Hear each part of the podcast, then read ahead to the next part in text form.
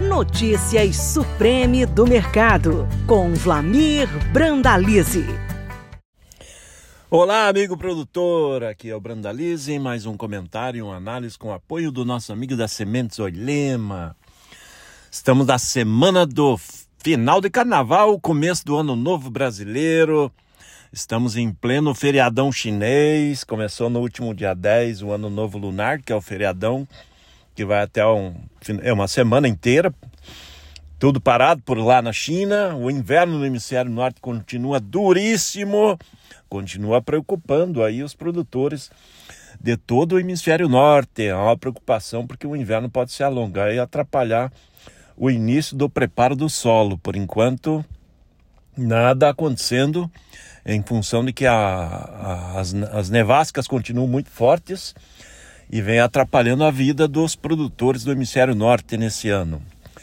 Aqui na, na no mercado brasileiro temos o, o olho em Chicago e o outro aqui na safra brasileira. Chicago acomodado, dando sinais que tem leve viés de baixa, continua com viés de baixa, porque ainda sofrendo um pouco dos reflexos do, o último relatório do USDA, que veio com 156 milhões de toneladas, assustou todo mundo aqui no Brasil, que acredita que é muito menos que 150, alguns abaixo de 140.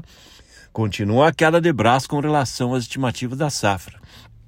Mas pelo que temos andado pelo Brasil afora e visto a safra, e hoje diretamente aqui do Rio Grande do Sul, temos visto que a safra vai ficar entre 145 e 150, né? Conab apontou 149,4, cortou forte no último relatório, que era 155,3 aí no mês de janeiro, e sinalizando que está mais perto da realidade. A realidade é uma safra brasileira provavelmente menor que 150, mas o mercado internacional ainda continua acreditando que os números são maiores. Vamos ver aí nas próximas semanas, mas o mercado segue com poucas negociações, muita corrida de entrega de soja Tivemos aí cerca de 40 milhões de toneladas de soja negociada antecipada, que está sendo entregue agora e vai até maio. Com isso, os exportadores estão mais interessados em soja de julho em diante, porque até maio os portos já vão estar abarrotados, já começamos a sentir pressão, né? Os prêmios aí na faixa de um dólar, um dólar e dez aí, ou 110 pontos negativos aí no, nos embarques curtos. É pressão.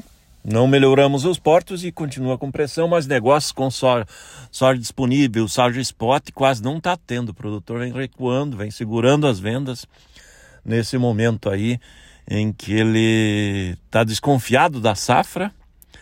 É, acredito que as cotações vão ser muito maiores e vai jogando a comercialização para frente. No caso da soja, estão dentro desse patamar.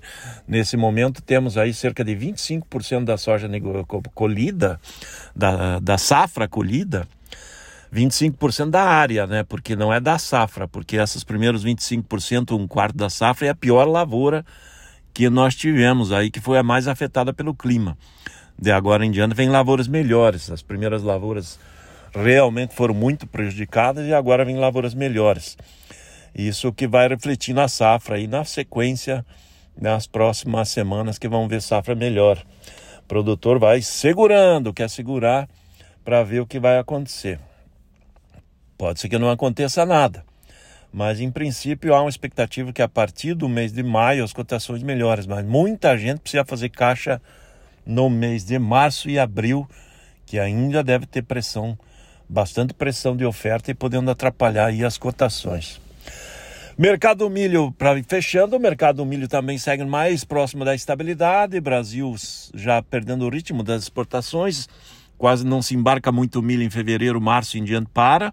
A soja domina os portos e agora comprador querendo milho mais para o mês de agosto e setembro em diante mas as posições de agosto, setembro em diante na faixa de 57, 58 reais que os compradores apontam nos portos, não tem pressão de vendedor. Plantio da safrinha segue andamento. É, estamos a, avançando no período de, de plantio e ainda plantamos no período ideal. Mais uma semana vai começando para frente, vamos passar o período ideal. E aí vamos ver aí o avanço do sorgo. Provavelmente vamos ter um crescimento do sorgo, porque temos visto aí que as projeções que está mostrando no campo nós vamos reduzir entre 1 milhão e 1 milhão e meio de hectares dessa área de milho safrinha. O ano passado se plantou quase 17 milhões e meio de hectares, esse ano as projeções são de 16, no máximo 16 milhões e meio. Uma queda forte aí, a primeira queda em mais de uma década de plantio de safrinha.